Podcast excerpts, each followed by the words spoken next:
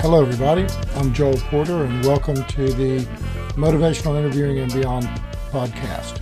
Um, this episode was the second part of trying to figure out if there's a theory behind motivational interviewing and if a theory is needed. We were quite fortunate um, on this episode, along with Angela and Steve. We had um, Alan Zuckoff come back, Bill Miller, Chris Wagner, Paul Earnshaw, and Molly Magill join us to um, spend a little time sharing some thoughts and ideas about theories, motivational interviewing, um, what were the pros and cons of having a theory. I think we finally got the conversation I was hoping to have last month, and um, I hope you enjoy it. Please, uh, please let us know and share it with your friends, colleagues, and contacts. Thanks a lot. And we'll try to get around to him as much as we can. and there's there's Big David Rosengren. Hello, Dave. This is the sequel with a mostly new cast of characters. Yeah. a, yeah. a few stars that were brought on from the first. It carried me over from the last series. Yeah. Yeah. Well, let's get started. I think uh, we got 90 minutes, so let's get rolling. You want to roll? I like the way Bill likes just takes charge. My favorite story of you, Bill, what Chris told me one time is you there was a MINT forum somewhere, and you were walk, there's a group of people looking for a place to eat, and you pointed at something and said, "Well, there's a restaurant."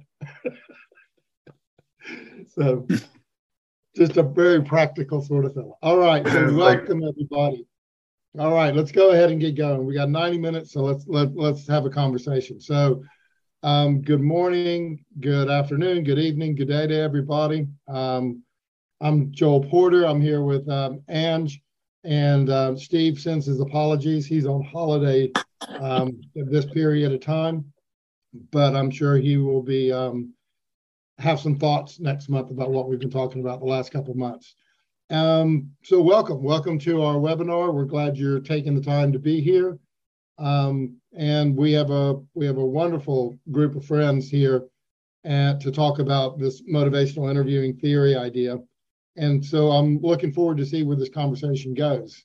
Um, so I'm in Christchurch, New Zealand, and I think um, I'll pass it over to Ange to introduce herself. She runs the show here, and then we'll do a quick round of introductions. Hi everyone, my name's Ange Watkins. I'm in Cardiff, Wales, and I provide tech support to the team. So really glad to be with you all today. I'll just call out names. Chris. Hi everyone, Chris Wagner coming to you from Richmond, Virginia, United States. Uh, just back from uh, a month and a half in Albania on the Mediterranean with my wife's family and feeling really relaxed and excited about uh, talking today. Uh, Paul. Hi, uh, I'm Paul Earnshaw. I'm based in Manchester, England. Um, I my background's in uh, psychological therapy, but also more recently more research and uh, an M- MI trainer. Um, I'm just emerging out of two weeks of COVID, uh, so if I'm a little bit fuzzy, um, that's probably why. Uh, I looked at the uh, first episode of this today and I thought, what am I getting myself into? This looks really interesting. Uh, it's really, really quite challenging stuff. and Molly.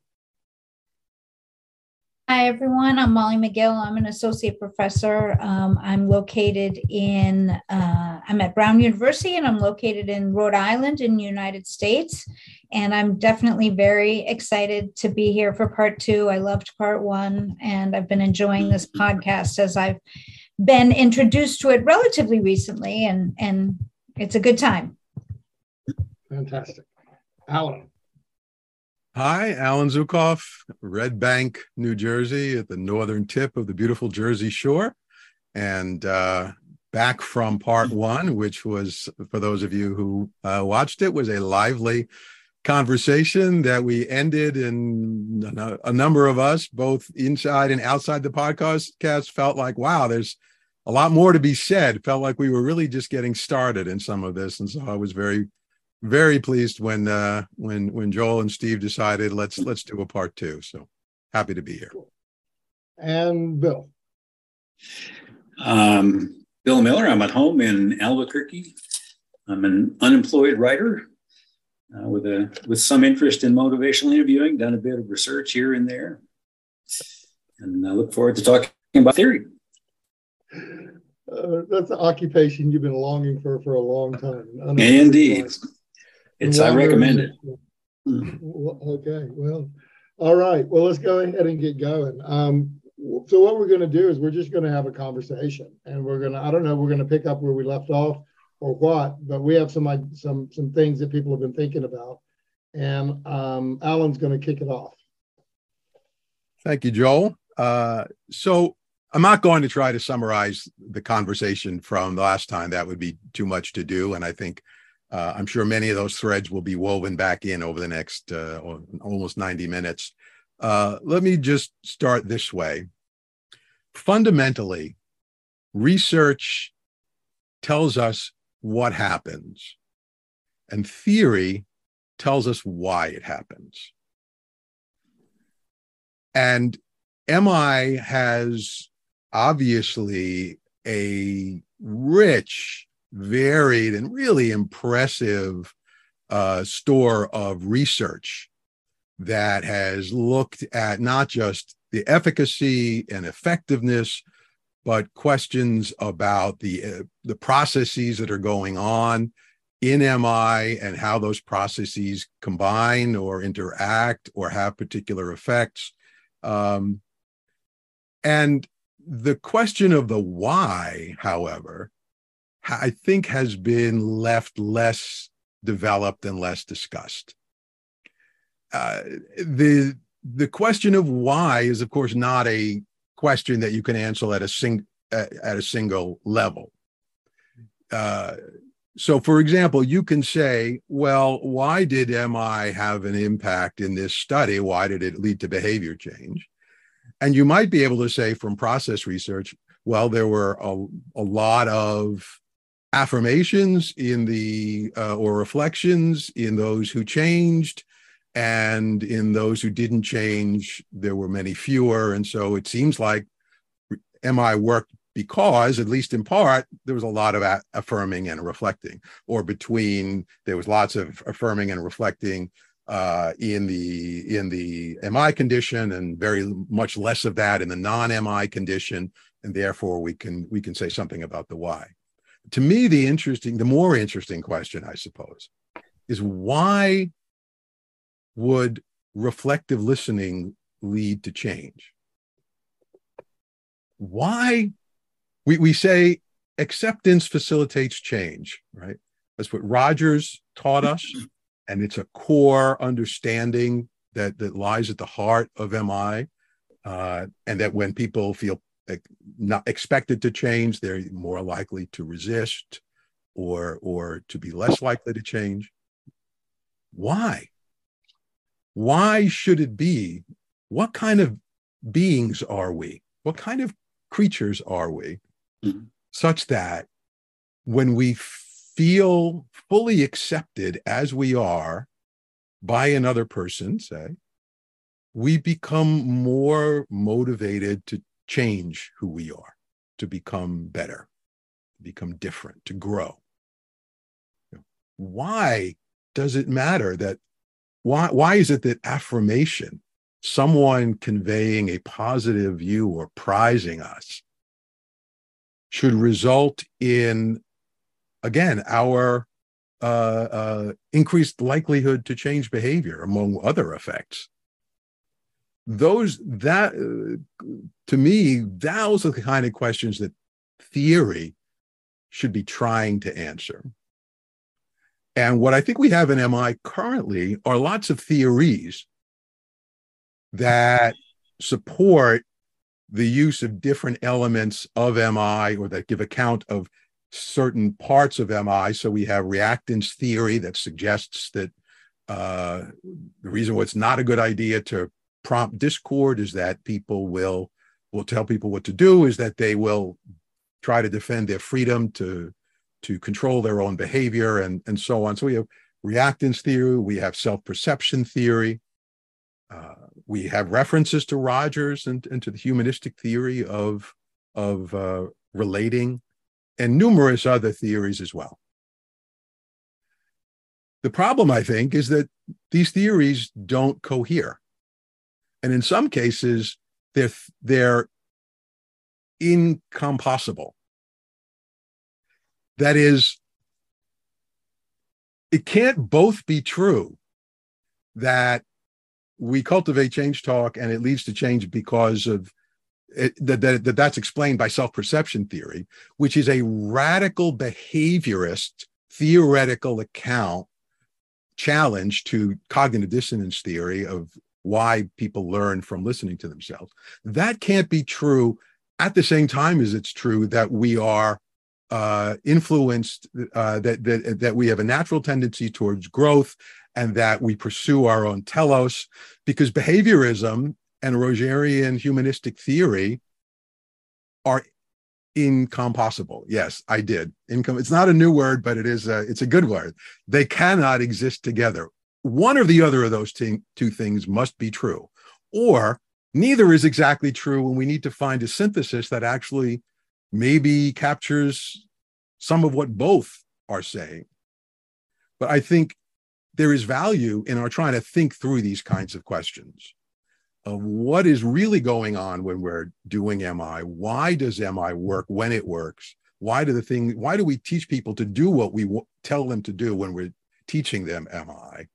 How does that fit together? And does that make predictions? Does that theory allow us to predict anything that we can then test and further refine that theory or disconfirm that theory? And uh, and as long as we're all speaking different theoretical languages, we've got the self-determination people, we've got the Rogerians and the humanists, we've got the uh, uh we've got people arguing for cognitive dissonance theory, we've got as long as we have multiple competing theoretical perspectives and no common theory language, I think in some ways we miss opportunities to really get a deeper understanding of how MI works and why it works. And also, most importantly, be able to use that understanding to be to figure out how do we do MI better and how do we teach MI more effectively. So that's my investment in this conversation. And so I'll stop there and really interested to see what others might think of some of this. All right. Somebody want to jump in? I, I will. I mean, I, I love you, Alan, and I, I appreciate theory. I am by uh, just my own preferences more of a scientist than a theoretician. I've never been that interested in generating theory, but I'm interested in reading it. And for the very reason that you suggest, if it tells us something that we can test that we didn't know before, uh, yes, of course. And I'm happy that other people are, are thinking about this. I, I think we've done very well without a theory in motivational interviewing. Uh, I mean, fascinating things have happened. And I don't think there is an organizing theory behind it. We've, we've kind of linked several in, as I did even in the very first article of, well, it kind of sounds like cognitive dissonance or it kind of sounds like self perception theory. Um, but science really starts with careful observation. And we're, we're really good at that. I mean, we've, we've done well observing practice and trying to figure out what's going on. And that's exactly where Carl Rogers started as well. Uh, he wound up spinning a pretty elaborate theory that I don't think has had a lot of impact on the practice of person centered uh, therapy. In fact, the the whole Truax and Carkhuff book, which is strong process stuff, doesn't even mention Rogers' theory. Uh, they they were just interested in what what makes therapy more effective. The same kind of scratching your head, observing, trying to figure it out, without really going too far into the theory ends. So they're they're complementary things to me. But careful observation, yes. Hypotheses that are testable, yes. And we've got plenty of those in motivational interviewing also. And observation is the original meaning of empirical. That what is the experience that you're trying to organize here? Uh, and theory is built from replicable hypotheses. So we've got a good foundation to for people who are interested in developing theory. We're not short of theories that, that uh, seek to explain motivational interviewing. As Alan said, we've got uh, behavior analytic perspectives, radical behavior analytic, uh, orthogonal interaction, self determination theory, evolutionary psychology, Carl Rogers' own perspective, which could be a theoretical uh, understanding of what's happening. I suggested self perception theory and cognitive dissonance. And Gary Rose and I put together something kind of like a theory, or at least testable hypotheses around change talk and sustained talk, and talked about relational and technical aspects of MI. So, all of these are kind of seeking to explain, in a way, why MI works. Now, to me, the test of a useful theory is it tells us something we didn't already know. Uh, and they suggest what places to look where we haven't looked. And, and that's a useful thing too. Uh, they can suggest new testable hypotheses that we haven't tested yet. Um, so far, I don't personally know of a theory that has caused us to discover something about MI that we didn't already know. Uh, and, and so that's for me where, where theory gets interesting. When it suggests something we hadn't really thought about before, and you test it, and by golly, that seemed to be true. Now, some of you may well disagree with me about that, but just as I was thinking about it, what what theory has told us something that we didn't already know from experience? Uh, and that's where I start to get excited about things.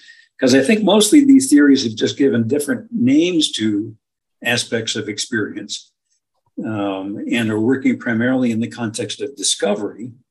And we haven't gotten too far into the context of justification where you can do hypothetical deductive thinking and come up with something, oh, let's look at that and uh, see something that we that we hadn't really seen before.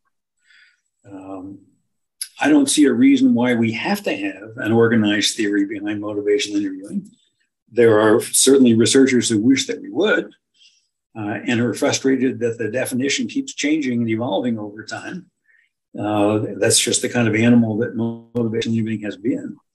I also am aware that it, that if you get too locked into a theory, it can be blinkers. It can uh, cause you to focus on certain things and not see things in the periphery that are going on that are also quite important. So, just in terms of, of philosophy of science, I think induction, abduction, and deduction can all work together. They all center around hypotheses.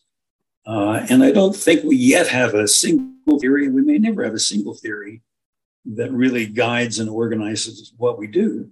But I'm interested in that level of thinking about why is, here's what we're seeing pretty consistently. Why is that happening? That's an interesting question. And there seem to be lots of potential answers. So that's kind of Dust Bowl empiricist. That's kind of where I am with, uh, with all of this.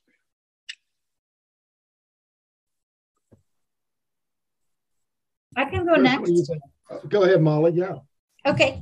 Um, I I might have a, a, a similar um, perspective in the sense that when I first heard the topic for this for for last session, it was like, is there a theory of motivational interviewing? I was like, of course, there's a theory of motivational interviewing.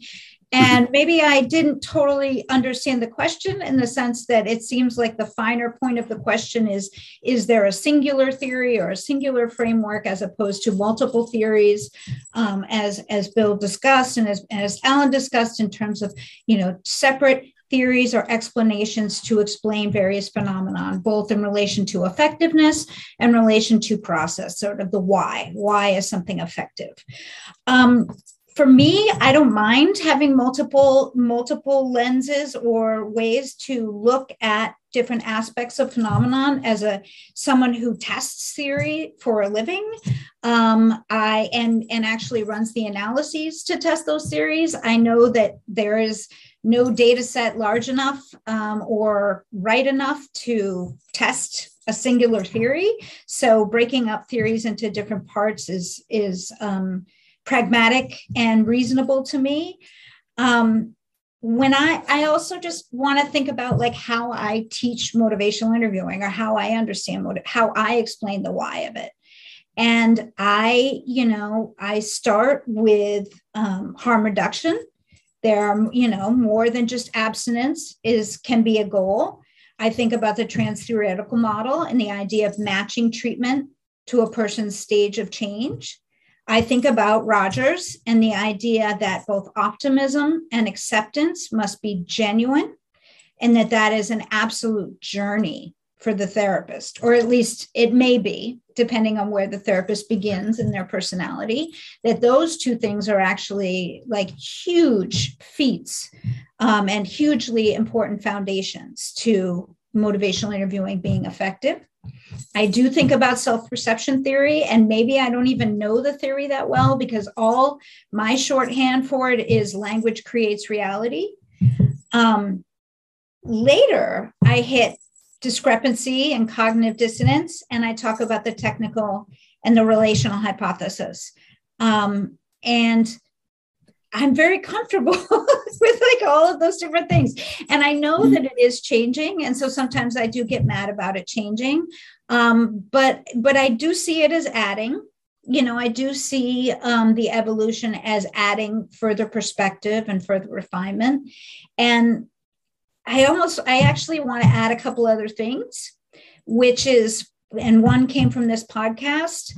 Um, I think something that hasn't maybe been articulated yet is this idea of motivational interviewing as a way to further therapist self regulation. I'm not aware of a paper that has really fleshed that out and you know talked about what that means and um, what the theory behind what that means is. Um, but it you know, I've thought a lot about it. It just hearing it from this podcast and the idea of the role of the therapist's ego and how it influences what they, you know, how they are in a session. Um, and also how motivational interviewing has changed how I hear words, and particularly words related to pathology or ways to frame human suffering, behavior change, etc. And I feel like our whole society is reckoning with language right now. And so that's, I think, a second, like, kind of unarticulated piece of how MI maybe changes how we hear. So, yeah, just to totally complicate the conversation more, we're now adding to the theory as part of today's discussion. That's exactly what we want to do, Molly. Complicate it as much as possible and then see what we can make of it.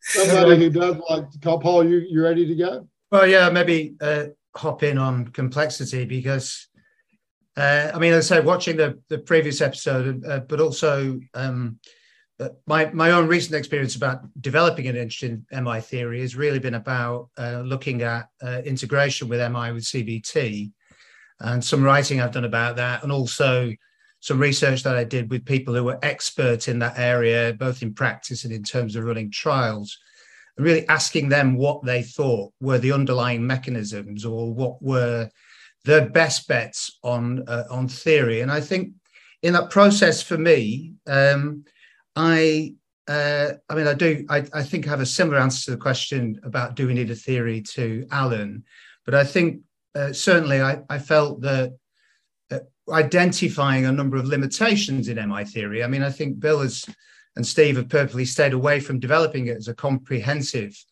uh, theory of, of, of, motivation, and probably for very good reasons, I think.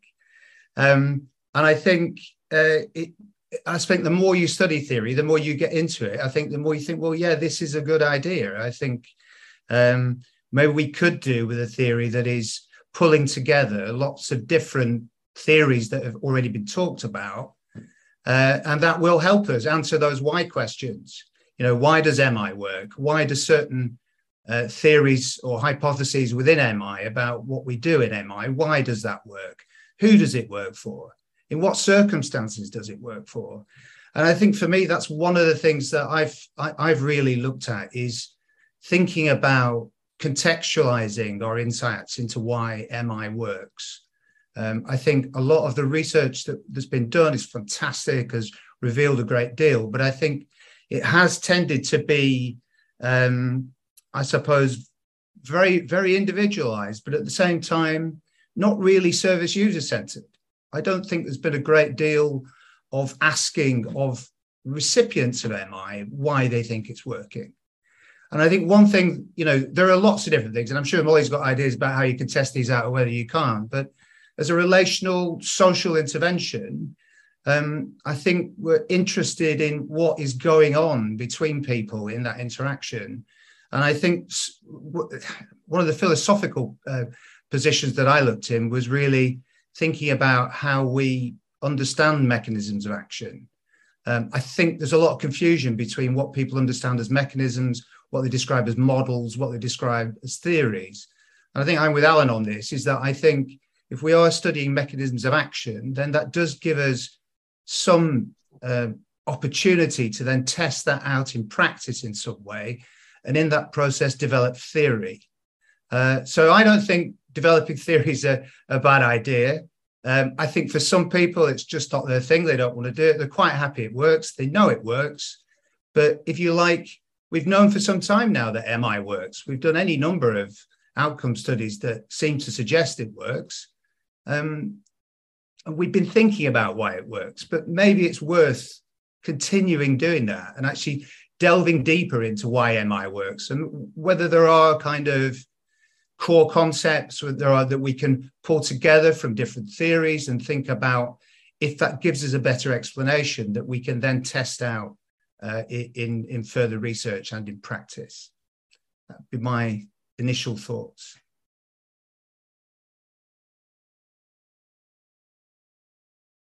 Chris. Much, so much to react to. I don't even know where to start.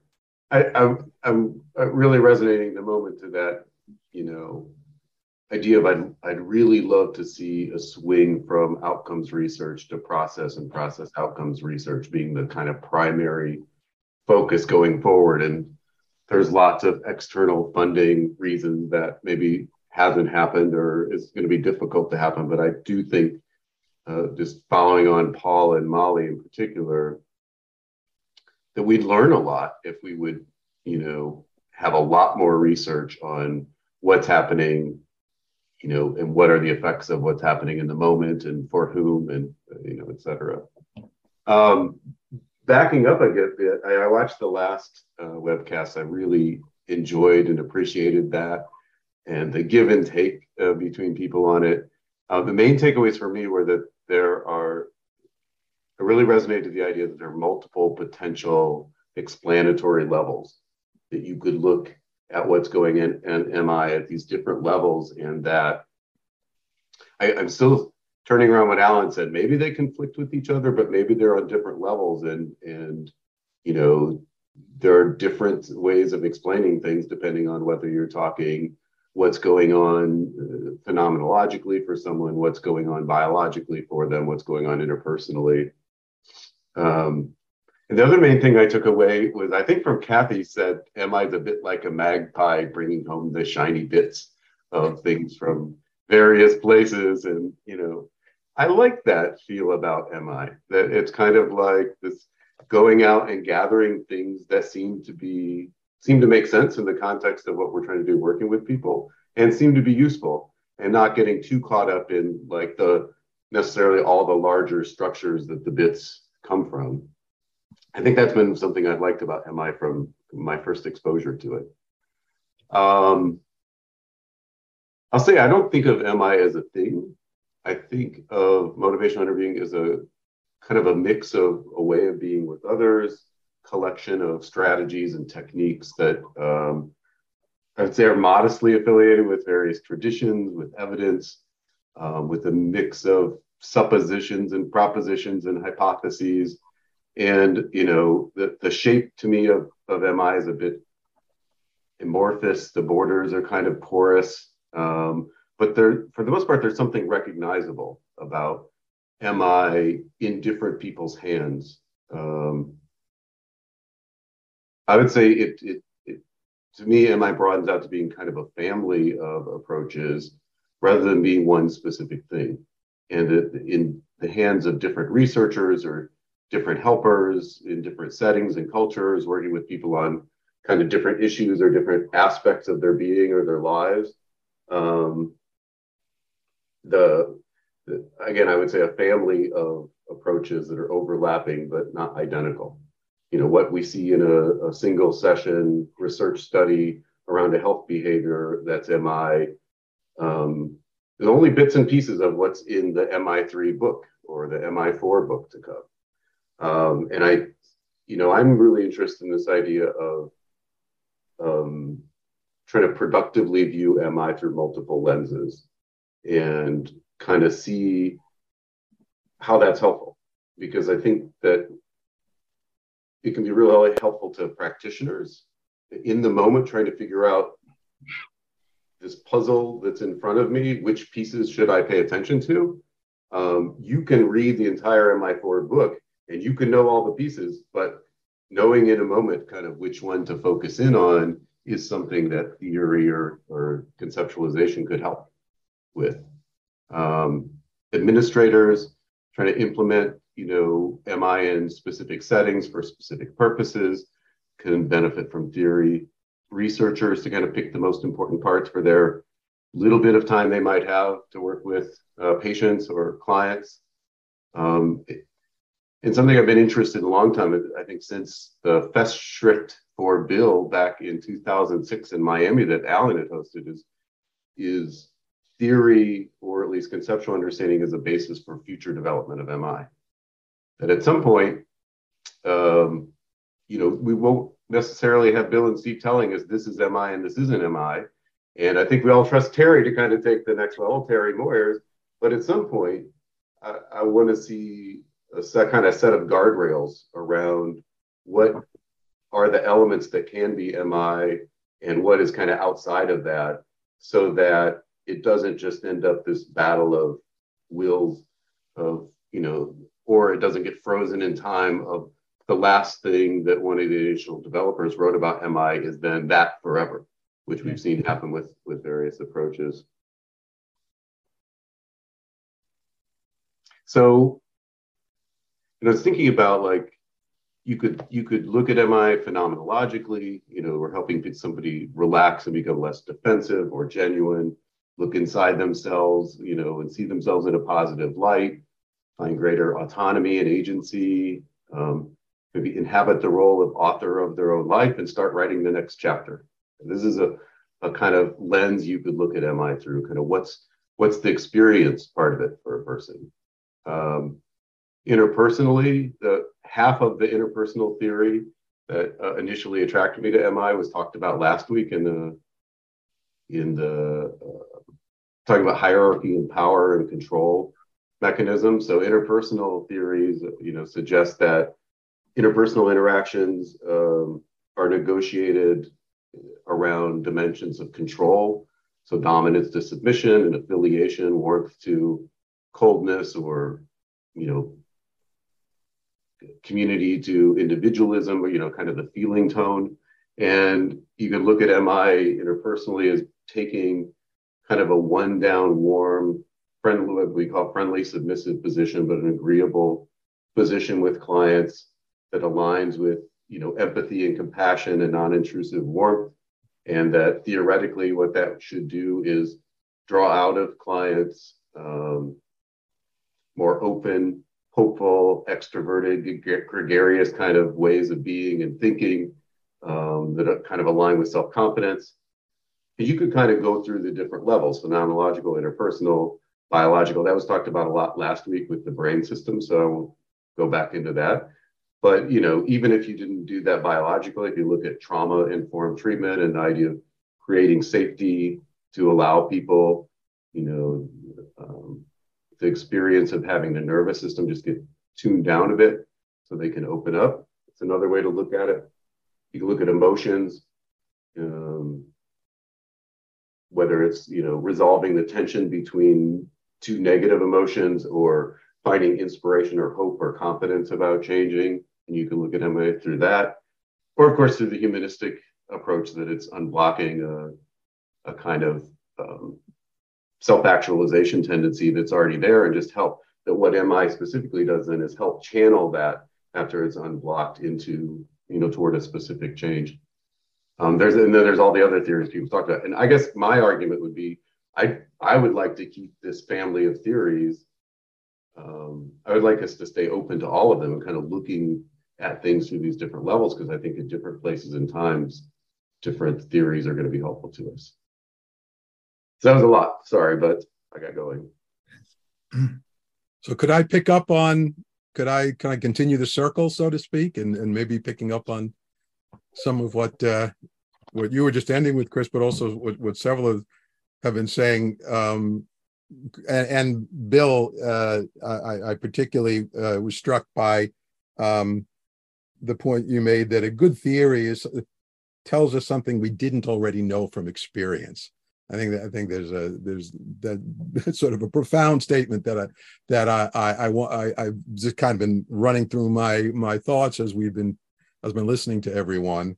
And I guess I, I, I suppose I want to uh, maybe raise a concrete question about uh, whether whether the theory we choose, like the as, as Chris was just saying at the end, the humanistic theory about unblocking potential versus a theory that has more to do with submissiveness uh, versus dominance versus a theory that has more to do with shaping language. Uh, whether that matters. You know, ultimately, does it tell us anything we didn't already know if we sort of add, ask, can we ask questions that would tell us this is a better theoretical account for why MI works or when MI works than this is? And, and I don't know that we, I don't think we have that yet. I think, we, and I think to me, that's one of the areas of research that would be most interesting. Um, so just take one example, and then and then uh, is autonomy support versus influence. But and, and I said verses, and of course, everyone is immediately thinking, well, it's not verses, it's both and, right? I mean, that's sort of the secret sauce of MI that it's that somehow we do both of those seemingly incompossible or incompatible things. Um, you know, per, person-centered and directive right from the beginning. MI sort of thrived on paradox. Um, the question for me is is it possible to test or to determine whether at certain moments or under certain circumstances there would be more impact from strongly focusing on supporting and emphasizing client autonomy than in uh, thinking in terms of influencing the client to move in a particular direction through the selective reflection and elaboration of the change talk we've heard. Um, I talked about this a little bit all the way back in, in, in 2017 at ICMI in Philly. Um, the, the distinction that got made in MI in MITI 3 that doesn't exist anymore when it was a global between a four and a five in autonomy support and how a four of, of autonomy support was recognizing and acknowledging the person's autonomy, and a five was in some way deepening or strengthening the person's experience of being autonomous. Um, do I think uh, Rogers, certainly Rogerian, Rogers theory of personality, certainly self determination theory would very likely predict that you're going to get more impact from really emphasizing autonomy support at that five level. I think self perception theory, behavior uh, analytic accounts might predict that yes, you have to get, you, have, you need to be at least a four of autonomy. You don't want to be doing anything that's going to generate reactance. But that plus the cultivation of the reflection and elaboration of change talk, the shaping of language, that's actually going to result in more change. I think those are two different predictions that those two theories would make about they're both MI, but sort of as Chris was saying, which family of MI, which which which sort of for emphasis of MI are, are, are really. Um, oh, look who's joining us. And uh, and and so that I think a question like that, or the other big question that I've had for years and years is self-esteem. Self-esteem appeared in the 1983 article. It sort of disappeared from MI not MI theory not long after. I think uh, Rogers would predict that since the need for positive regard is a core human need, that anything we do in MI that has the impact that that's more affirming, positive regard focused, and therefore self-esteem strengthening is more likely to lead to change. Whereas another theory might say, yeah, self-esteem, it's not really, it doesn't play that much of a role.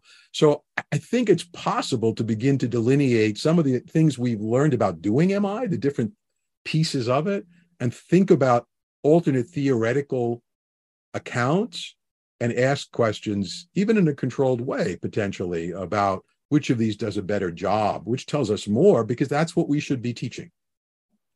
Mm-hmm. If one or the other leads to better MI, more impact, then we really want to know that so we can help our students and our trainees and ourselves. Well, hello, Steve. You just couldn't stay away. Hey. Glad you popped in to join us. Um,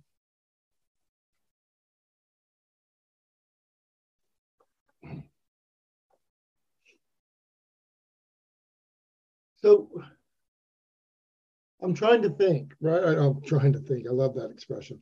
Um, if there a the- if there was a theory, right, Bill? If you and Steve were going to sit down and go, okay, chapter two, the theory of motivational interviewing.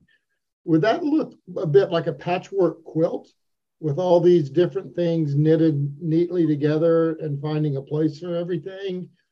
Um, or would would it be what you see sometimes when people try to advance a theory that that they the error is to package it up and use words that weren't used before to explain the exact same thing, right? That's sort of like give a car a facelift. The car the car runs pretty good, but we're just mm-hmm. going to change the face of it just so we can say it's a new model. And and and one of the things I've appreciated that from the very first um, edition of the book, and I remember profoundly the one of the things that stood out with me was how did you bring directional and non-directional things together? You know, that was that was a piece, that was a bridge that really kind of um, you know, in my in my training in my reading, it was like those those two don't fit together. And I think as Chris and, and other folks have put out, that MI has kind of been a bridge between incompossible um, theories and ideas and proven that yes, there is a there is that sweet spot of a of a of a of a of, of, of yes, there is a middle ground for this. So I'm, I guess I'm wondering what would that look like? Where would you begin mm-hmm. to come up with a theory? How would you start that process? And what would you, how would you frame it up? Well, obviously, we've never written such a chapter, the yeah. theory of motivational interviewing. I, I, I like Molly's kind of uh, ophthalmologic, ophthalm, ophthalmologic um, image of flipping lenses of uh, and, and I find theories, different theories useful in that way of just like when you go to the eye doctor, is this clear or is this clear? And which, which, which of these brings it better into focus? And depending on the task, uh, you know, different things seem to fit. I mean, when, when I first read Bill Netto's paper, I thought, this makes a lot of sense. I mean, this fits. It's another way of thinking about what we're doing that fits. It, it, hasn't yet, I think, taught us something else to uh, uh, to test or realize. But there are all these different lenses that kind of make sense of it, and so I would be reluctant to try to put one forward, and it would kind of be a patchwork quilt. I mean, for myself, I think it started from self-regulation theory, which very very intrapsychic. But we've been enriched by all these interpersonal uh, and evolutionary psychology and linguistic uh, anthropology and all sorts of other perspectives that say, well, now there are other things going on here too. And I'm, I'm fascinated just by flipping the lenses and seeing what it teaches us. And does it suggest different things that we should be asking or trying or testing? Steve, do you have uh, audio connection or?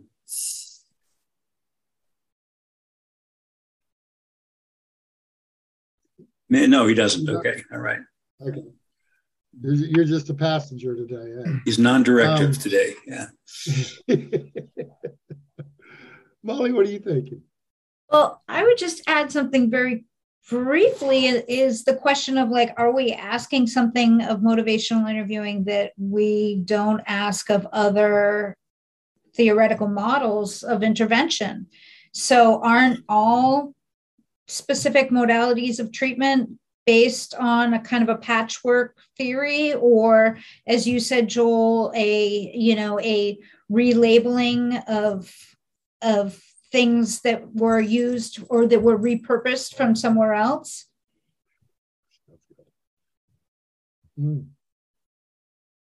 So I guess just to only, I don't think so. You don't I, think so? I think so I, I don't think we're asking. Yeah, so Rogerian person-centered theory. Mm-hmm. So Rogers has a theory of therapy, and he has a personality theory, a theory of personality development and human being that are relatively seamlessly integrated. One flows very logically uh, uh, from the other. Uh, I thought Bill's earlier comment, now another one that I'm going to be thinking about for a while, that as far as he can tell, the, the personality theory hasn't had much influence on person centered mm-hmm. practice, I think is a really interesting sort of observation. It, it did where I came from. So I was trained in in th- th- this was the modality I was trained in at the graduate level.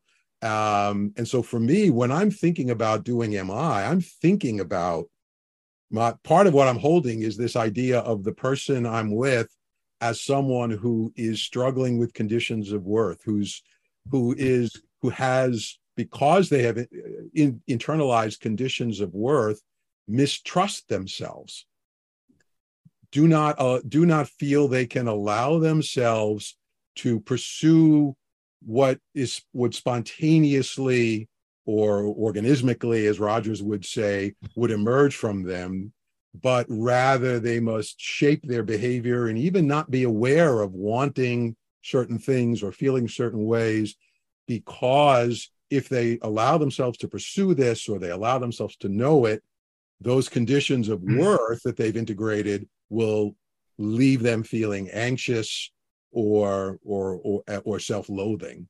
So part of what I'm thinking about when I'm doing MI is how do I help this how do I provide the conditions under which this person can come to trust themselves more fully. So for me, there is a very clear sort of, and I, I suppose what concerns me a little bit is that I'm probably, you know, the only people who who do MI that way are probably me and a small number of people who I've taught, right? Um, and it's an interesting question: is is that a helpful theory to have behind my practice? Now, I'm not consciously thinking about that at every moment when I'm doing MI. When I'm doing MI, I'm thinking about engaging and focusing and evoking and and and sort of where's the ambivalence and that this person is where are they stuck and how do I help this person tap into their inherent motivation for change? But it's immediately underlay by this idea that that inherent motivation to change comes from this organismic striving, that it's an expression of their self actualizing tendency.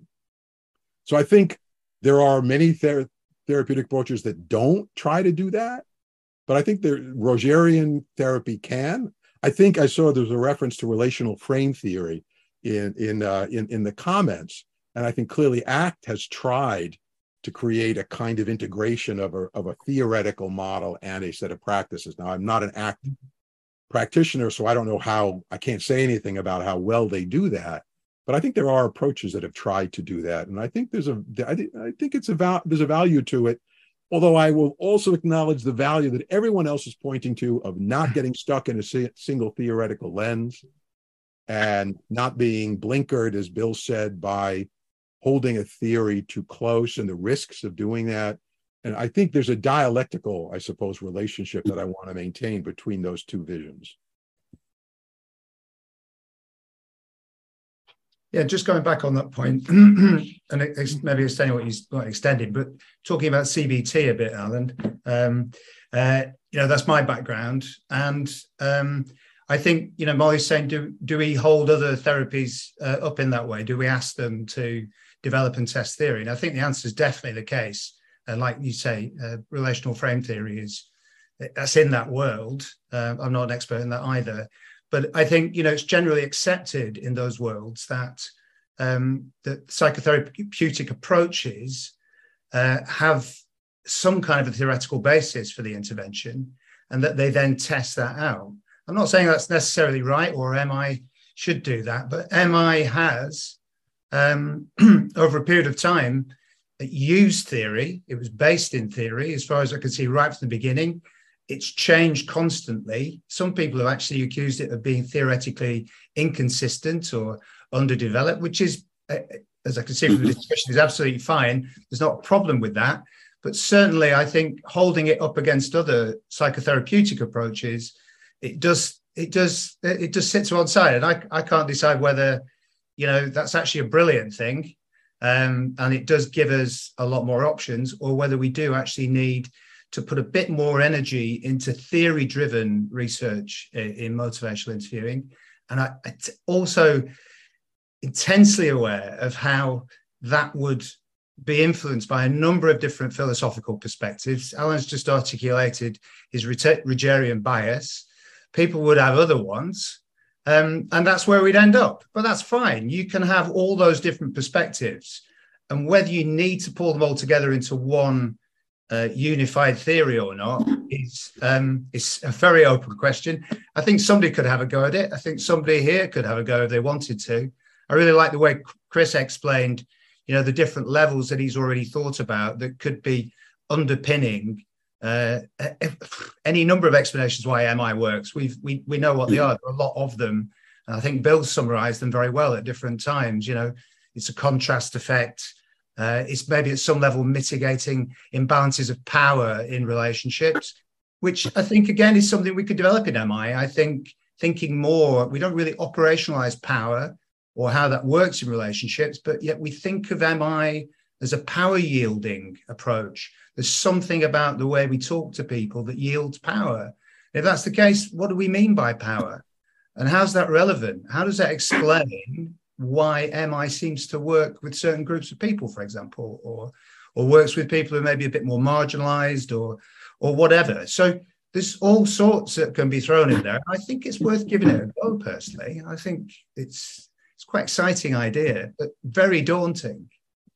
And if I could just clarify, I, I'm, of course, every treatment or intervention model needs a theory. I'm, I'm asking the question of a theory that is not an integration and a formulation based on other constructs and ideas that were already in existence. Right. Okay. Mm-hmm. Mm-hmm. They all have patchworks, I think, is my point. Yeah. Yeah. yeah.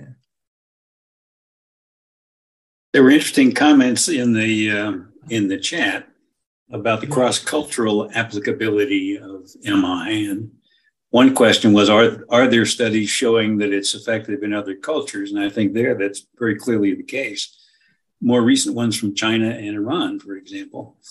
Uh, so it, it seems to be producing effects across very, very different cultures. But what does that tell us about theory, or what? How would that inform our thinking about this? So I just noticed those comments go by. I think I think one of the things that kind of going back to some of what what Chris and Alan were talking about would be kind of well, is that does that cross cultural convergence have to do with acceptance? Does it have to do with somebody trying to understand? Does it have mm-hmm. to do, you know, is it is it a more of a spirit effect than a technical effect? Um, maybe are, are, are there some things that are just universal uh, for human beings to experience in a positive way? And then that would kind of go back more towards a Rogerian way of looking at, at, at humans and personality and creating, you know, the um, the conditions, the necessary and sufficient conditions. You know, is there is there something to that? And and and MI, and I've heard Steve talk about, you know, rapid engagement. Is there something about the empathic rapid engagement that happens at the first encounter, the, the first psychological contact, um, that puts somebody at ease and lets them sit with conflicting emotions, thoughts, and feelings in a way where they don't have to push one one way or one another way. You know, is, is ambivalence a core aspect um, of motivational interviewing if there was a theory? Where does that fit in? It sits somewhere between self-perception theory and somewhere between um, cognitive dissonance. You know, because there's a there's just a little gap between those two in and of themselves. Um, I'm sure the people in those different camps would tell me I'm an idiot and I don't understand if I if I see it that way.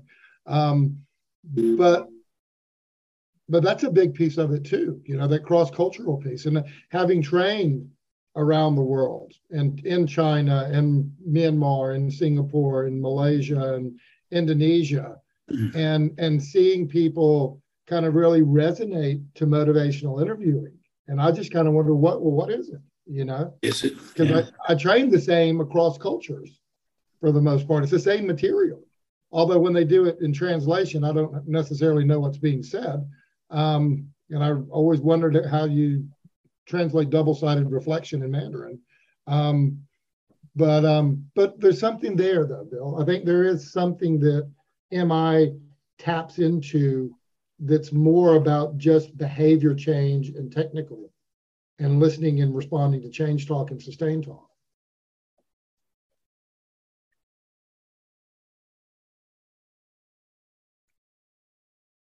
I keep being struck with this like perception of a kind of impulse to find the right theory.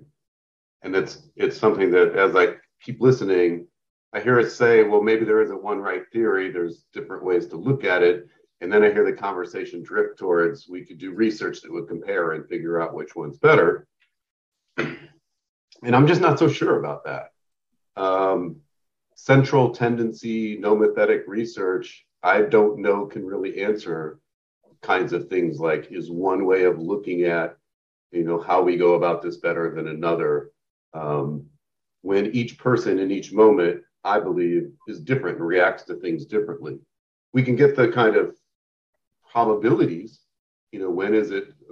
I'm trying to remember Alan's uh, question earlier, like when to focus on autonomy versus uh, change talk. I think it was. In certain settings, to the extent we have a, a decent uh, sample, we could say probabilistically, you're probably you may be better to spend your time on autonomy. But as a practitioner, how does that help me in a moment?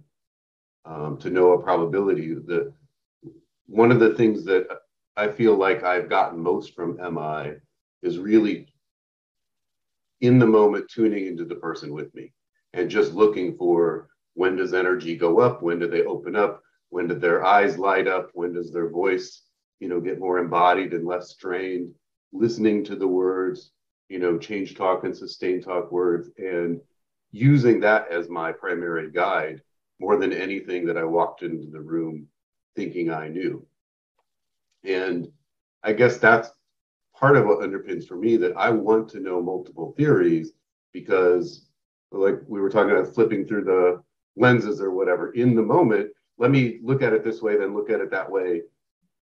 Because it's always to me like these puzzle pieces that I'm trying to help somebody fit together. Um, and there are certain things for me, like Alan, the you know Rogerian theory is deeply you know, kind of deep in my bones. So it, it comes to the fore more often than others. But there are simple things that I don't know if they're theoretical based, but like for me, helping somebody find an identity that aligns with positive change or change in, that feels positive to them feels like a key. And I don't know what theory that comes from. But in the moment, having the person you know experience it i will feel better about who i am in my life if i move in this direction if i make these behavior changes if i take these new actions um, seems to be like when we find that um, things just open up a channel opens up and they go and as i think about the various video demonstrations i've seen like Terri, if you know these, uh, just Sarah one. There's one with Terri Moyers working with a father who's been referred for uh, hitting his child. And to me, like the moment that things really open up is when the father perceives that making changes uh, represents him being a good father and wanting to be an even better father and doing the best for his child, as opposed to the frame that was put in initially, which was kind of a punitive frame of, you know, you're an abusive person and we have to figure out how to get you to stop doing these things, as, which had nothing to do with his why of why they were doing them. It was like an outside in. I realize I'm all over the place. Um, so I'll just stop because I don't think I have a conclusion about that. That sounds like a theory. Right. Yeah, Paul. kind of like a theory. it does. And it's interesting in a way, you, you're describing it as something that's your experience of the interaction, which I think is absolutely beautiful the way you describe it. But you have a theory about what's going on there, why that person is opening up, why that person is uh, changing, you know, why they're thinking differently you know and those are the mechanisms i think. Those are the things that uh, you know we might be interested in. How, why are people thinking differently? Why are they you know why are they emotionally responding in a different way? Mm. uh, so it's, it's the why question again. And uh, I, I think you can get at it with that description but i just wonder whether it's easier if you're trying to train people or talk to people about mi to actually have some kind of a theoretical understanding for why you think that is. I mean, I I certainly find that I, I am not sure where I got it from, but it's kind of I tend to be saying in MI training around mental health that you know th- this seems to be in some way freeing people up cognitively. Mm. Yeah, that, that, comes from all kinds of different uh, uh, sources, but people love that. They go, yeah, that's exactly what's happening. Yeah, and that's really just a theory. Um, so uh, it's I, I I think how do we move from those descriptions of really good practice and and just seeing what's in front of you to explaining that uh, in a way that we can use it. Is there someone not on the panel but who's been participating who'd like to jump in and make a comment or or uh, discuss this a bit? Um, Just let us know in the chat. Yeah, let us know in the chat if you'd like to come on up. We'd be more than happy to to do that. Um, I've been I've been taking the liberty of doing a little chatting back and forth with a, a few of the folks yeah. chatting. Uh, as Joel mentioned, I sometimes like to uh, attention shift, um, and uh, I do think this this question that this theme arises. It, it arose last you know last iteration as well of MI as science, MI as art, which is not it's not exactly the question of theory but i think i think when we talk about theory it tends to evoke this this discussion and and i mm-hmm. want to say this uh, and and forgive me if uh, uh, uh, it, it evokes the anxiety that underlies that discussion which i think for many practitioners um, the idea of what some that something that we do is it, it isn't science, but it's sort of science based or it's an expression of scientific understanding, uh, can feel uh, either confining or limiting or, or in some ways um, uh, alienating, even. Um, and we and I know many practitioners who are wonderful practitioners who have no patience at all for any kind of talk about psychological uh, research on efficacy or theory. Um, and and and you know i for me it's it's uh as i tried to express in the comments it's it's more about um the science gives us our starting point. It tells us it's better to reflect more often than less often nomothetically speaking you know generally speaking right? It's not always going to be the case in every situation but you're probably on average you know if you if you start off by listening reflectively and affirming and uh, talking less than your client you're you know you're more likely to establish the kind of relationship you want to establish to help them uh, see the best in themselves than if you did otherwise. Um, so i mean science in a sense tells us that. Research tells us that. But it can't tell us exactly how to do that. Uh, the learning of how to do it that's craft whether you call it art or craft that's skill apprenticeship and and the dedication to one's craft and really taking what you've learned and finding your way of doing it. Sort of again, the Miles Davis quote that I've loved for many years, which is it takes a very long time to sound like yourself. I know that Bernard, Bernard wanted to ask a question, so I just asked him to come on up as a panelist. Uh, mm-hmm. He asked a really good question um, earlier: is, Do we have any evidence that motivational interviewing, as it is, as it is today from MI3, is any more effective than it was from MI1? Have have the adaptations and changes in motivational interviewing made an empirical difference in outcomes? So Bernie, welcome. You were you you were you were fated to be a uh, to be on. Uh, please turn your camera on if you want and uh, jump in the conversation. Yeah, so nice I to guess, meet you. Yes, nice to meet you as well. So the question that I was thinking about and just kind of trying to pull all of these ideas together, I certainly understand that there's a, a a desire on my part to try and make this cleaner than it is. And I certainly understand the individualistic and kind of using that real time feedback, as I've heard Steve reference in one of the videos before, that we're getting from our clients to predict what we do next. But I guess my question was in some ways, haven't we placed a larger emphasis on self perception theory with the focus on cultivating change talk. And in doing so, I guess my other question is, and partly where I think the example of patchwork in the quilt maybe doesn't adequately address this, this concern I have or the dilemma, is that can we place that additional emphasis on cultivating change talk without it adversely affecting the emphasis on relationship?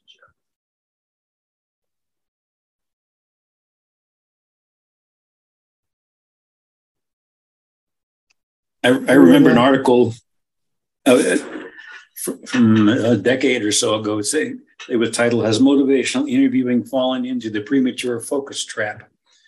Uh, have, have, have, we spent so much time looking at at change talk? I'm not even sure this was the substance of the article, but but you can get so focused on one piece of it that you stop paying attention to other pieces that are important. part of the value of these conversations is you know hopefully making artic encouraging others and encouraging in ourselves uh, the capacity to articulate you know other aspects that warrant testing and attention right? So we first you know we observe it we try and create you know a clear lens through which to see it and then we're able to test it. Change talk and sustain talk are incredibly testable. They are you know so that is part of what happens what happened i believe at least in the research is um, you know just the the testability of those hypotheses but that doesn't mean that other that other hypotheses or other aspects of the quilt can't be as testable um, there's a lot of heartbreak there, I will say, um, without you know butchering the study too much. I mean, I, I keep thinking in this conversation about the Jon Morgenstern study, um, where you know they compared the sort of pure relational element of motivational interviewing to the um, the motivational interviewing that had more of the um, more of the components of the intervention. So the things like the pros and cons or you know and and they both worked equally well. So you know so there's the heartbreak of averages and there's the you know the the the argument for looking at moderators or looking at different subpopulations that um, may respond better or worse uh, for different hmm. methods um, I think I'll just stop there. but that's what your question first you yeah, that's what your question brings up for me, Bernard. And I, I, think I think that also ties back to Chris's point about averages and versus trying to understand individuals. Uh, and I think we all intuitively sense uh, when we're even when we're doing this work that um, uh, we, we don't do the same exact thing no matter who we don't do the same thing with every client even if we have a thoroughgoing theory and we're thoroughly sort of grounded in MI and we we don't we, we adjust what we do to different clients based often on what, what might be an intuitive sense of that what this person needs in this moment or what's more likely to reach them in this moment. Um, I, I, think there are ways to study that as well. I, I, think some of the methods we use, more qualitative and and phenomenological methods, can get at some of those differences in interesting ways to try to really understand. Is there something that would te- tell us what we could then teach again to you know the people we teach about? Listen for this or look for this, and if you're seeing this or this combination uh, move more in the direction of autonomy support than cultivating change talk, or vice versa, or you know, or whatever the elements might might be. And I, I don't think we have that. We don't have that level of sophistication yet, or or, or sort of like uh, fi- that kind of fine tuning in the research yet. I think we had to start, Molly, where you were talking about with the things that are most studyable, and and I think it was completely sensible and and has made an, a huge contribution to focus on you know change talk and sustain talk and the relationship between the you know the evoking them and and outcomes i think what i always you know i always hear Terri in my head which is you know and you know is that no matter where we are i feel like Terri's always saying we've just scratched the surface we're, we're just mm-hmm. getting started uh, and and maybe not to be disappointed that we don't know these things in a sense, but to be energized by the fact that we don't have answers to these questions yet, and how big the field, open field, still really is for us.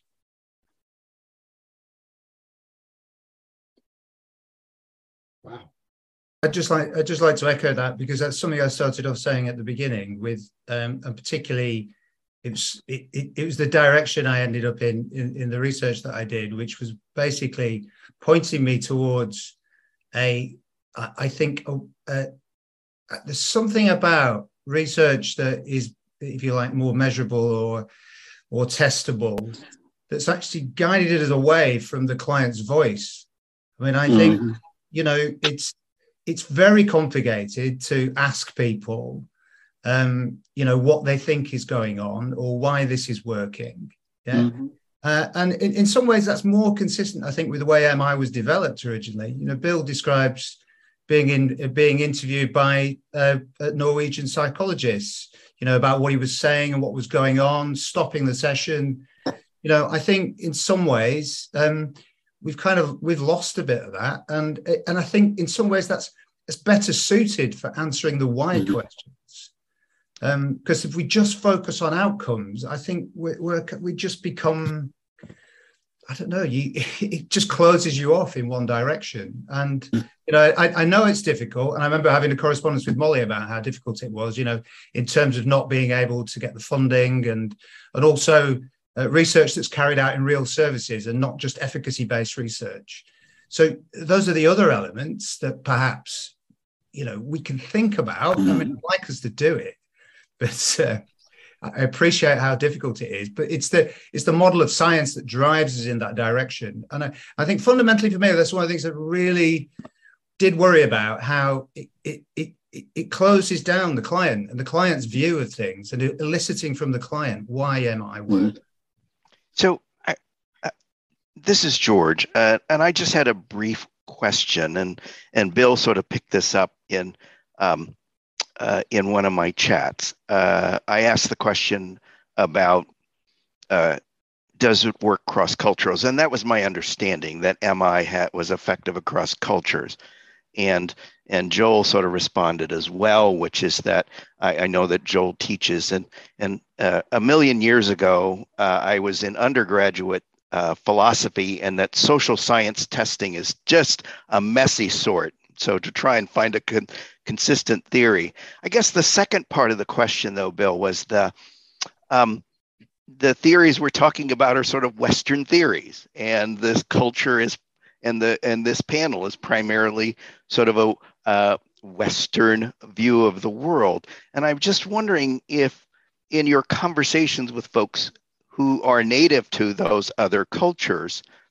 um, what they might add to this conversation about what is the theory or what mm. works behind MI. So that was the second part of the question because at the forum I see people coming and talking about this, and that was that's that was my question. Uh, uh, Bill and Joel was, you know, what would they say? Diff- what might they say differently if they were here? Mm-hmm. I mean, my own range of exposure is limited, obviously, but I, MI is very Buddhist. I mean, it seems to to fit well with a Buddhist perspective on relationship and and how we are. And I wonder, Joel, what your um, uh, Maori colleagues might uh, be saying about what's going on with this. Native American populations here in the Southwest say that this is most like the way we are with each other uh, at home, and so it kind of fits in that way. And in in a Pueblo in the Southwest or, or native population in the Southwest, to come in and tell somebody what's wrong with them and what they should do is psychopathic behavior. I mean, you just you wouldn't do that, you know. Uh, so I think we could learn very well from asking the question that George is asking. Uh, Bill, I would um, you know, having having worked closely with with Maori clinicians and MI trainers and and working with the um, indigenous people um, in Australia, the Aboriginal and Torres Strait Island uh, people that I've had the the um, the real privilege to work with, you get a very similar answer. That this this sort of spirit way of being with each other, of trying to listen and understand is it's what it, it comes natural. And then that overlays with you're not coming in and telling us what to do, which has been an effect of colonization over the years. Um, if Tiffany were here and he were in the audience, he could probably speak much more eloquently uh, to it than I could. But I think there's something about that. It's a more natural way of, of being um, my some of my experiences in Southeast Asia, and certainly if there we have folks out there as well, is that it's a way of working with people which feels intuitively and naturally normal and right, but a lot of their training is very Western training and it's very mm-hmm. expert driven. And that's one of the, the biggest challenges some of the physicians and psychologists and health professionals I've worked with is, is kind of the the the hierarchy that's naturally in the society just because of who they are and what they bring. And I had a I had a psychiatrist in Myanmar tell me that if I were to ask the client what they thought the problem was, that I would lose face completely. Mm-hmm. I'm supposed to come in and look at them basically and figure out what's wrong. So I think MI kind of frees people up a little bit to do what feels normal and natural in, in their normal interactions across their life, except when they're in their room or in they have their uh, jacket on or doing the work that they've been trained to do. Um, and the biggest question I, I typically get in, in Singapore is, our our patients just want us to tell them what to do? And I say, how does that work? And they say, well, it works for some people, but not others. And I said, okay, well, what do you do? They will tell them what to do again, you know. And so they find they have found MI to be really helpful when they found a particular place for it. And we, you know, we have a we have a very active MI group in Hong Kong and in Korea, and in and there's not a formal group in Singapore, but there are plenty of MI trained practitioners. And it would be George fascinating to ask that question because that, you know, because we're trying to unpack it, looking through our lens and our mm-hmm. experience ask what what do you see happening here? Yeah. Mm-hmm. Even how do you explain change in your own language in your own way? But one thing that I have understood is that every language that I've spoken with people that I don't speak, whether it's um, Mandarin or Cantonese or Malay, they all everybody has words that they use to, to talk about change and not changing as well. And mm. so, so that's another kind of universal way of doing. They may not use the words that you know put the characters and the words together that we that Western folks would, but you know they're they're there, and so you can work with it.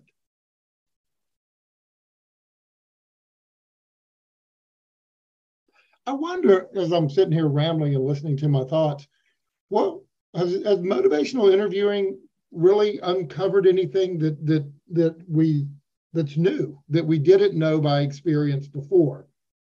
Or is it just shining a light on things that happen every day and paying a particular attention to it, like how people talk about change? So I, am going to jump in very quickly and and because I think that the answer to that question is definitely clearly yes, uh, and at least from the perspective of what was available at the time when I was being trained as a psychotherapist, I was trained in psychodynamically, humanistically. I also did work in I've done I've done CBT in research studies. So I've I've uh, inter, I've done interpersonal therapy. I've done a whole variety. Um, I started off as a purist, ended up as an integrationist. Um, but what what MI taught me, and what I think MI taught the field, was that meeting point. Right?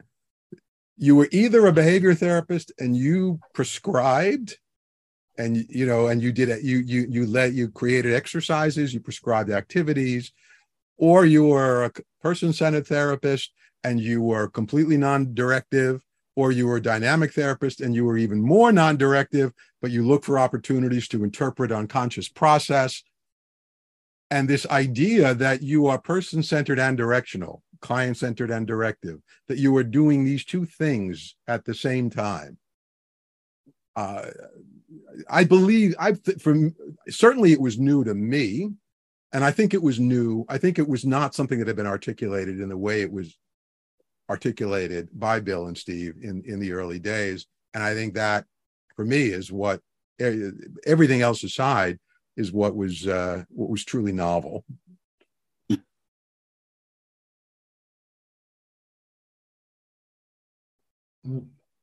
I, I would support that. That separating direction from being directive to me was new, is still new, is still you know difficult to keep my head wrapped around in the moment. Um, you know that that I do think that before MI being non-directive meant really have not having much direction in the in the flow, and that that was it's not a bad thing. It's not necessarily an efficient thing either, though. I think it's still. I, think it just was. I mean, I st- I think that still is the case, Chris. Right? And I think it's not an accident that now the the meta. We heard from Robert Elliott at PCE 2022 that the the meta analyses are beginning to finally show. You know, uh, client centered therapy is sort of less impactful in certain important respects than say CBT which is very disturbing to the person-centered community. But you don't see that in the, I mean, the MI research that's incorporated in those uh, in those meta in that meta-analysis is part of what supports the efficacy of client-centered therapy. So I think there's still a lot of directionlessness in pers- in, in the way person-centered work can be done, in the way a lot of so-called dynamic or psychodynamic work is done, often badly out there. And I think there's a lot of still a lot of directiveness, telling people what to do. Those things are still, and then we have this third stream, I think, that that MI sort of represents. Mm. Yeah, I was I was uh, I missed the directive scale on the MITI, directiveness scale on the MITI. I believe it, you know, because I think it was important at the same time, and that's one of the things that struck me.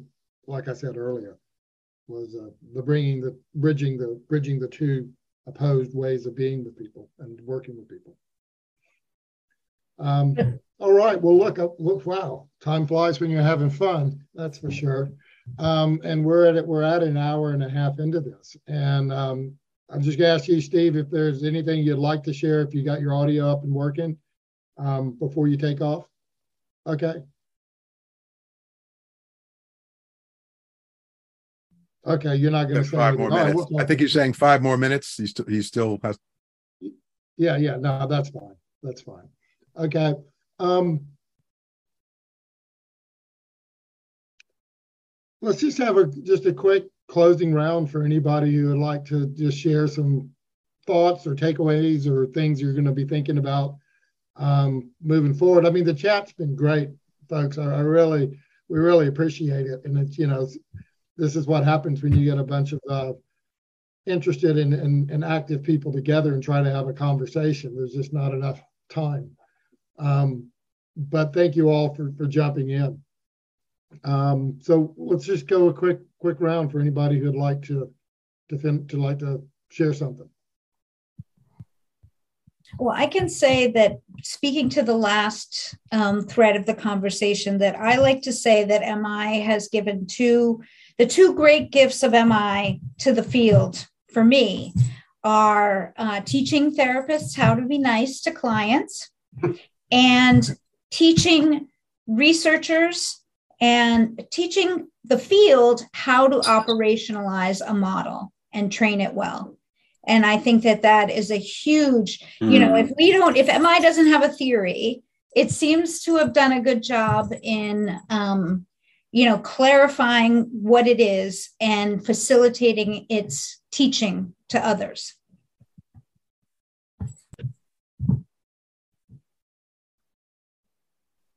I'd also like to say that I think it, MI uh, is theoretically rich. It's it's been based on lots of different theories, and we've talked about that.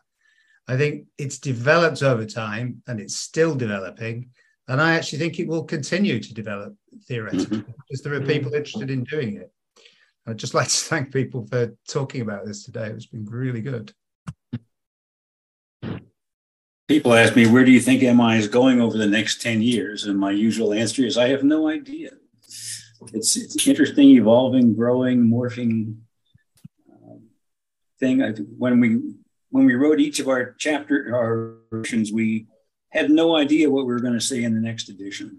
It's quite different each time. So it's I, I have that sense of an organic thing that is continuing to grow. We, we have done well with understanding how to teach this and uh, as Molly said, to, to, get the model into practice. And that I certainly feel good about. And in, in a way, the book I wrote with Terri uh, raised for me that what we've been doing is talking about how you practice whatever whatever your model is, whether it's behavioral or doing diabetes education or whatever. There's there's the interpersonal aspect of it that impacts outcome across all these fields, and really that's where we've been focusing. Can I can I make a couple of observations? I don't know if you can hear me above. The, hey, we can. Yes. The, the sound of cicadas screaming in the heat behind me, and various family members prancing around the swimming pool. Um, two experiences strike me um, that might be fun for you to to reflect about. One was this idea of, of client centered and directional I believe, came to us when we, Bill and I were driving back from running a workshop in Santa Fe. And we decided to write a paper on this called What is Motivational Interviewing? And I think that's where we put this idea out. I remember the feeling that I had at the time. I can even remember the road in front of us. Um, and there was a sense of it being more than just client centered counseling and a, a, growing feeling of frustration that that was that came out of an experience in a workshop i think of people being cozying in a way using a client centered approach sort of cozying up to somebody and staying cozy and it not having momentum the conversation mm-hmm. and looking back it's that it's that forward looking sense of momentum while being finely tuned to this person or this group that um, is a thing of real beauty. And then there's another experience that I had that has completely changed me, and it's it's it's just beautiful to see both both Chris and Alan on this call because really it was your um, rootedness in client centered practice that helped me understand that uh, this rigorous pursuit of behavior change, which I bought into, I think, because I was research orientated and this was the way we were defining MI. When we made a decision to drop the word behavior and just have the word change, that was extremely liberating. And it was it was Alan and Chris who were principally responsible for helping me see that. And it, it, it remains that way for me. One other observation this discussion has, by the way, this discussion has been just so rich because I've had 101 truly bizarre distractions this side. Um, it's been extraordinary. There's a party on the hill opposite us. Um, with uh, uh, the sound of this party is, is reverberating across the hills here. But I I have this this feeling, and I think Alan knows this and is probably a bit worried about it. I know, and it's a tension between between him and I. I don't sense it between Bill and I, but that the more I look outside of the world of therapy, the more I notice MI familiar processes going on, and and I feel that this is uh, could be a source of tremendous uh, knowledge and wisdom and understanding for me. And so as I leap into the crazy emotional dramas of sport, so do I see the same pitfalls that we've identified in MI and the same promise of better practice, but, but, but being carried out by people who've never heard of MI. And I find this very intriguing. So for me, one future path certainly has to be, uh, probably will be, trying to understand what it is, not just in from our clients, but from people and parents about what works, because I think there's some new ideas there. Anyway, lots of love to you all, and, and thank you for having me on the call. You're more than welcome, Steve. Thanks for that. Chris? Welcome, welcome to join him to his his uh, webcast. Uh, thank you, Steve. Um, so, I heard somebody we know in Loveland say there are many right ways to do it, and that that's one of those MI things that's just always sat with me. And um, you know, for any client, for any person, there's always multiple pathways out of the woods they're stuck in, and you know, I, I think for me it corresponds that there are many right ways to see it you know what we're doing. And i again i would just advocate that we keep that uh, appreciation alive and that we keep trying to see this from different perspectives and angles and see if maybe there's another bit that we've missed that's going to be even more helpful than the bits that have been found so far. Um, and and the thing that steve was just saying was kind of the last thing that was in my mind about it's so much is about momentum and getting out of my head and thinking about what somebody should do. Is not nearly as important as tuning in, looking for those moments and helping somebody get momentum established in whichever direction out of the woods they want to go. I'll leave it there. Thank you. Mm-hmm. You know, one, one of the things that I'll, I'll walk away with is, is, is um, and, and one of the things that I've always appreciated about the way um, Steve and Bill and the MI community has kind of been with motivational interviewing. It's, you know, you guys didn't kind of get up to the top of the hill, put the MI flag on there and say, here it is, and here, and thus it shall always be. You know, you didn't die on the hill of having a theory that you had to defend the whole time from people that it's always been a work in progress. You know, and and you know, I guess that's kind of the way I figure we are as people. Um, but it's always been a work in progress, and it's been you you've you've looked you've welcomed, you know, um, debate and different ways of looking at it, and and the MI community is so rich across professions that it's not just all clinical psychologists you know, getting together and doing what clinical psychologists do when they get together, which is kind of frightening to me. But um, but it, but but it, but a lot of people have different ways of looking at it, and everybody can contribute in their own way. So I think I think that's nice. And the other thing is is that um, and I forgot what the other thing was. But that's just the way it goes. So that tells me I need to shut up. All right, Al, Alan, you want to take us out? I feel like I've said my piece and then some, so I don't want to. I, I, don't want to okay. say much more, I'll, other than to just echo what others have said about really en- enjoying this conversation. And in some ways, I suppose I feel like this this conversation is the is sort of the model, the right kind of model for doing theory as well as for doing research. It's it's um, it's trying out ideas but not being wedded to them. It's being willing to kind of think off at a different angle and and uh, pick up from someone else thinking off on that angle and seeing where it takes you and then coming circling back and seeing if you can put that together in a coherent way that might actually take us a step further um, and as you said joe i think this is one of the has always been one of the hallmarks of of the mi community of, of mint and the broader mi community is the sort of welcoming of that. And uh, I, it's a it's a privilege and, and a joy to be part of.